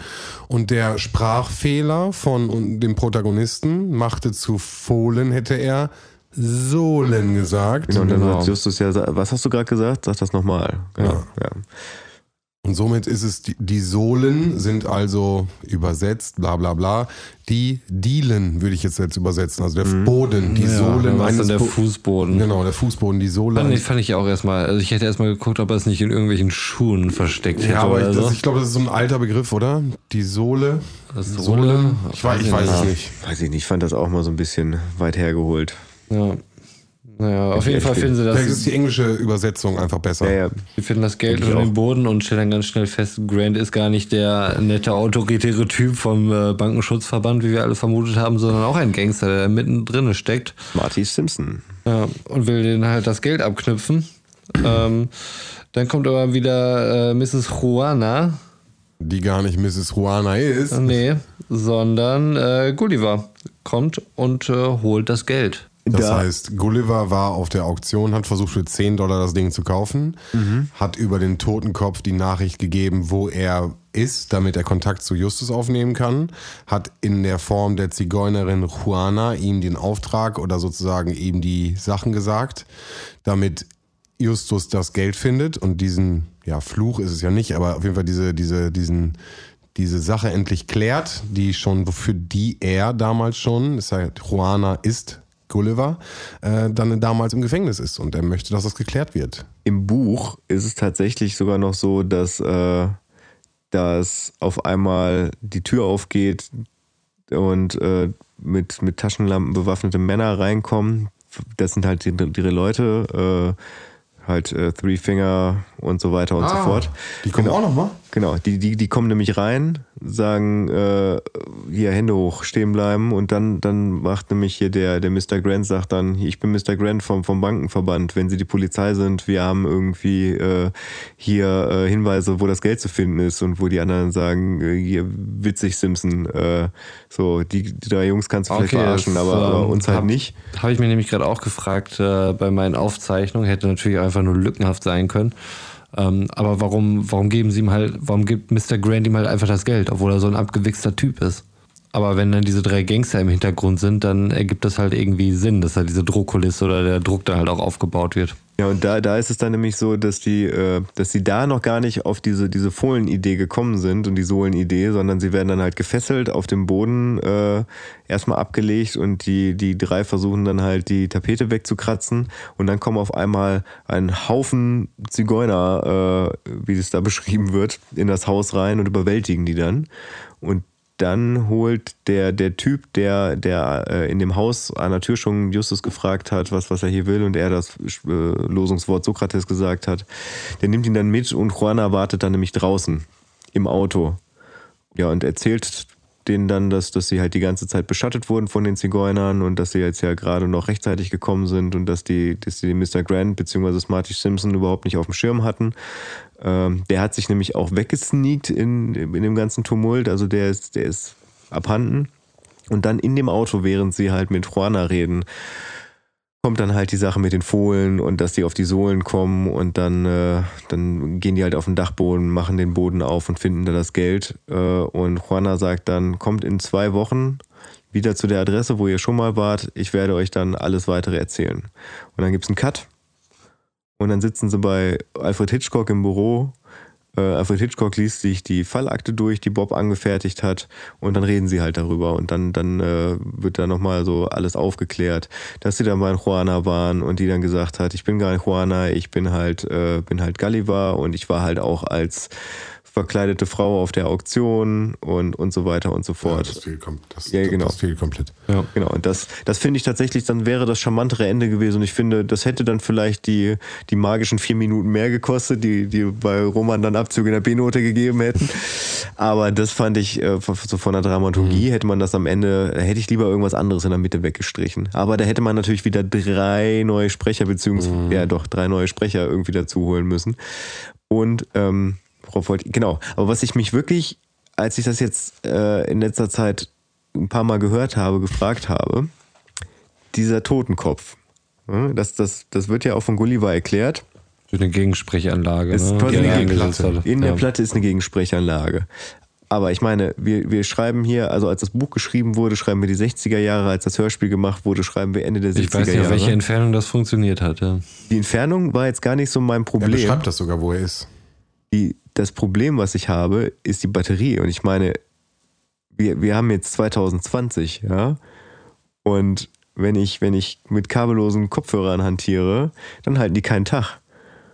Und ich meine, das ist ja, ist ja so ein Ding, das muss ja über Wochen gehalten haben und wirklich auf, auf Dauer-Standby. Weil er hört ja die ganze Zeit das ab. Wo ist die Stromversorgung? Da spricht der nicht. aus dir.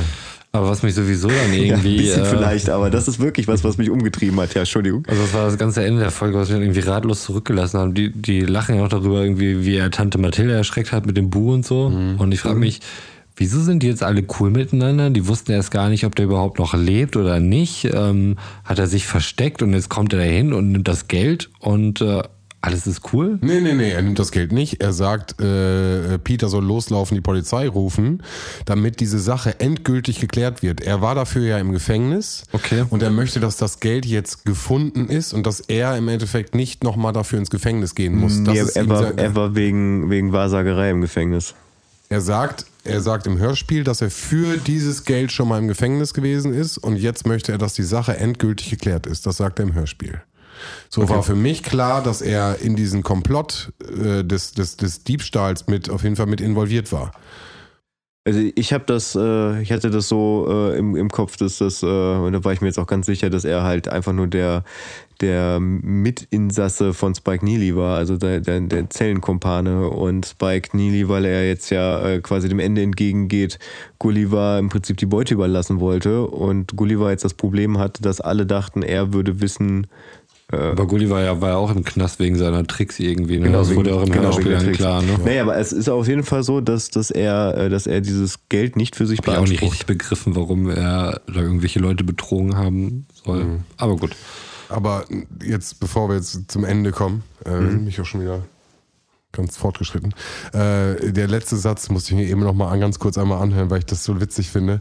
Äh, ich finde, das spricht einfach für die Zeit, wie, äh, wie die Jungs das äh, Thema beenden mit, ähm, sie wollen den Totenkopf mal mitnehmen, um ihr, ihren Pauker, äh, also allein das Wort ist einfach schon super, super alt. schon lange nicht mehr gehört, um ja. ihren Pauker, also Lehrer im Übertragenen, äh, also äh, äh, zu, zu foppen. Also, also sie sagen nicht foppen, ich habe es wieder vergessen. Fuck, ich habe es mir extra jetzt mir aufschreiben sollen. Äh, aber sie sagen halt so alte Begriffe, die man halt einfach gar nicht mehr sagt. Und es, es spricht einfach wirklich dafür, ähm, vielleicht auch in der ganzen Thematik, die wir momentan haben, dass äh, verschiedene Begrifflichkeiten, verschiedene Thematiken ähm, damals halt wirklich ganz anders äh, ausgesprochen worden sind und ähm, auch nochmal in dem Zusammenhang vielleicht mit den neuen Kenntnissen, die uns äh, Götz durch das Buch gegeben hat, äh, muss ich ganz ehrlich sagen, bin ich äh, echt über, immer wieder überrascht, auch jetzt beim Karpatenhund und jetzt auch schon wieder, äh, was ich da alles äh, noch als Nebeninformation bekomme. Also äh, muss ich ganz ehrlich sagen und das äh, Und. Karpatenhund hatte ich ja tatsächlich nicht geschafft, zu Ende zu hören. Genau, aber selbst da hattest du ja schon gesagt, dass du verschiedene Sachen, also sind dir aufgefallen. Ähm, und das finde ich echt spannend und das nehme ich so heute aus der Folge auf jeden Fall mit, weil ähm, klar, es gibt es, doch, also im Endeffekt gibt es Fragen beim sprechenden Totenkopf und äh, die werden hier nochmal ganz klar durch den äh, Verlauf im Buch gelöst. Ähm, ja, das geht mir verloren, wenn ich nur das Hörspiel höre. Ne? Deswegen jetzt mal äh, quasi der, der Blick durch die vierte Wand. Ähm, wie war das so für den geneigten Podcast-Hörer? Ist es eher nervig, zu viele Informationen zu bekommen? Weil ich habe mir jetzt halt auch tatsächlich vorgenommen, jedes Mal das Buch vorher zu lesen. Findet ihr das gut? Findet ihr das schlecht? Ich finde, es gibt nochmal eine neue Einfach Zusatzinformation. Also mir hat das heute auf jeden Fall nochmal wirklich geholfen. Ja, aber wie gesagt, also das, äh, da wäre ich auch mal interessiert, wie das der Ja, Podcast-Hörer Fall. so sieht. Also von daher schreibt uns da gerne. Abfahrt-A2 at gmail.com oder auf Instagram oder auf Twitter. Mittlerweile ja auch auf YouTube, wenn ihr das unter die Kommentare schreiben wollt. Aber Genau, könnt direkt unter die Folge schreiben, wenn ihr Bock habt. Und Glocke läuten. Natürlich. Aber das ist die wichtigste Frage, Roman. Und Die aller, allerwichtigste die Frage des allerwichtigste. Abends. Und ich weiß einfach schon so ein bisschen, ich weiß, dass meine Lieblingsfolge nicht bedroht ist nach dem heutigen Tag. Und das ist, das ist ein, ein gutes Gefühl, glaube ich. Äh, Aber ich möchte natürlich trotzdem von dir so ein bisschen, äh, wo sind wir ranking-technisch? Was sagt der Benchmark? Also, Fazit. Erster Punkt ist bei mir, Zeit ist relativ. Das bedeutet einfach nur, dass mir die Zeit wahnsinnig lang vorkommt, wenn ich äh, das höre. Das hat aber nichts explizit mit der Folge zu tun. Das äh, wäre wahrscheinlich ein das ganze Fazit, was ich, äh, was ich ständig drunter schreiben könnte. Ähm, das andere, nächste Ding, hat auch nicht explizit mit der Folge zu tun, ist dieses Drei-Fragezeichen-Ding mit der Schreibweise. Das hat mich wirklich wahnsinnig gemacht, die ganze Folge über. Konnte die Folge jetzt aber nichts für, weil ich habe das jetzt einfach schlicht in der Folge, ist mir das das erste Mal aufgefallen. das war bei den anderen Folgen nicht anders. Nein, nein, richtig, genau. Also das hätte ich da auch aufhören müssen. Das ist mir irgendwie nur aufgefallen. Ähm, positiv ausgefallen ist mir, dass äh, Justus Jonas gar nicht so das Riesenarschloch war, wie es in vorherigen Folgen schon mal der Fall war. Props dafür. Minuspunkte gibt es allerdings für die ähm, ja, für mich nicht nachvollziehbare Herleitung der ganzen Rätsel und so weiter. Ich meine, Götz hat das jetzt ja aufgeführt, ja. dass es im Buch halt gelöst wurde, aber ich kann jetzt ja einfach nur das Hörspiel beurteilen. Da geht's ja ähm, auch drum, ja. Darum geht's ja auch ganz genau. Und äh, daher ist das ein dickes Minus auf jeden Fall. Und ich weiß nicht mehr, was meine Standardwertung war, aber ich würde sagen, Standardwertung 367. minus 10 Punkte. 357. Ja, das ist mein Urteil. Gute Nacht, Leute. Ja, ich finde, das Roman ist hat gesprochen. Das ist auch ein schönes Schlusswort. Ähm, wir melden uns nächste Woche wieder mit einer regulären Folge und wir melden uns in äh, vier Abfahrten wieder äh, für die nächsten drei Fragezeichen. Dann mit dem unheimlichen Drachen. Äh, eine Folge, wo äh, Götz auf jeden Fall schon ganz viel Bock drauf hat, was ich aus internen Gesprächen herausgehört habe. Aha, aha. Nee, tatsächlich ist das nicht eine, wo du auf jeden Fall Bock drauf hattest? Das ist eine, bei der ich das Buch vorher schon hatte. Ja, okay, so war das. Okay, irgendwas hatte ich mir auf dem Kopf. Gut, ich verabschiede mich auf jeden Fall. Ich bedanke mich mal wieder. Äh, danke, dass du die Folge gehört hast, Roman, dass du dich da durchgearbeitet, gekämpft hast. Und äh, ich hoffe, dass wir dich wenigstens noch bis zur zehnten Folge mitnehmen können und äh, dann eine Entscheidung im Kollektiv treffen, wie sehr wir dich damit foltern. Äh, ich wünsche euch äh, eine gute Fahrt. Äh, passt auf, wo ihr seid, was ihr macht. Keine Ahnung. Ciao. Ich lasse Roman heute mal den, den letzten oh. Satz. Oh und verabschiede mich aus dem Podcast Abfahrt A2 beziehungsweise aus dem drei Fragezeichen Spezial. Und ich habe mir, äh, ich habe mir eigentlich gedacht beim letzten Mal, wo ich, wo ich immer wirklich gesagt habe, auf die nächste Folge freue ich mich ja total, wo ich mir dachte, ja, aber da, da legst du die Latte ja irgendwie ziemlich hoch mit und vielleicht war das auch ein Grund für die 357 heute. Muss ich beim nächsten, also muss ich beim äh, unheimlichen Drachen irgendwie äh, die Latte ganz unten anlegen. Ja das ist tatsächlich nicht so meine Lieblingsfolge. Nee, meine auch nicht. Und ich habe jetzt schon Angst vor der nächsten. Also es wird halt wirklich eine Folge sein, wo wir alle so ein bisschen wahrscheinlich tragen müssen. Ja. Also ich kann nur sagen, so, äh, ihr wisst, äh, ich, ich kenne nichts von den drei Fragezeichen, aber die Drachenfolge, die kennt ja wohl jeder. Das war die geilste Folge ever. Und nächstes Mal könnt ihr mein Loblied, weil ich habe sie schon privat vorgehört, ähm, weil, ey, ich habe nur Drachen gehört, dachte, da hörst du rein, Drachen, drei Fragezeichen. Wow, ich bin wow. dabei. Ja, dann. Lasst euch überraschen. In dem Sinne, gute Nacht. Gute Nacht. Nacht.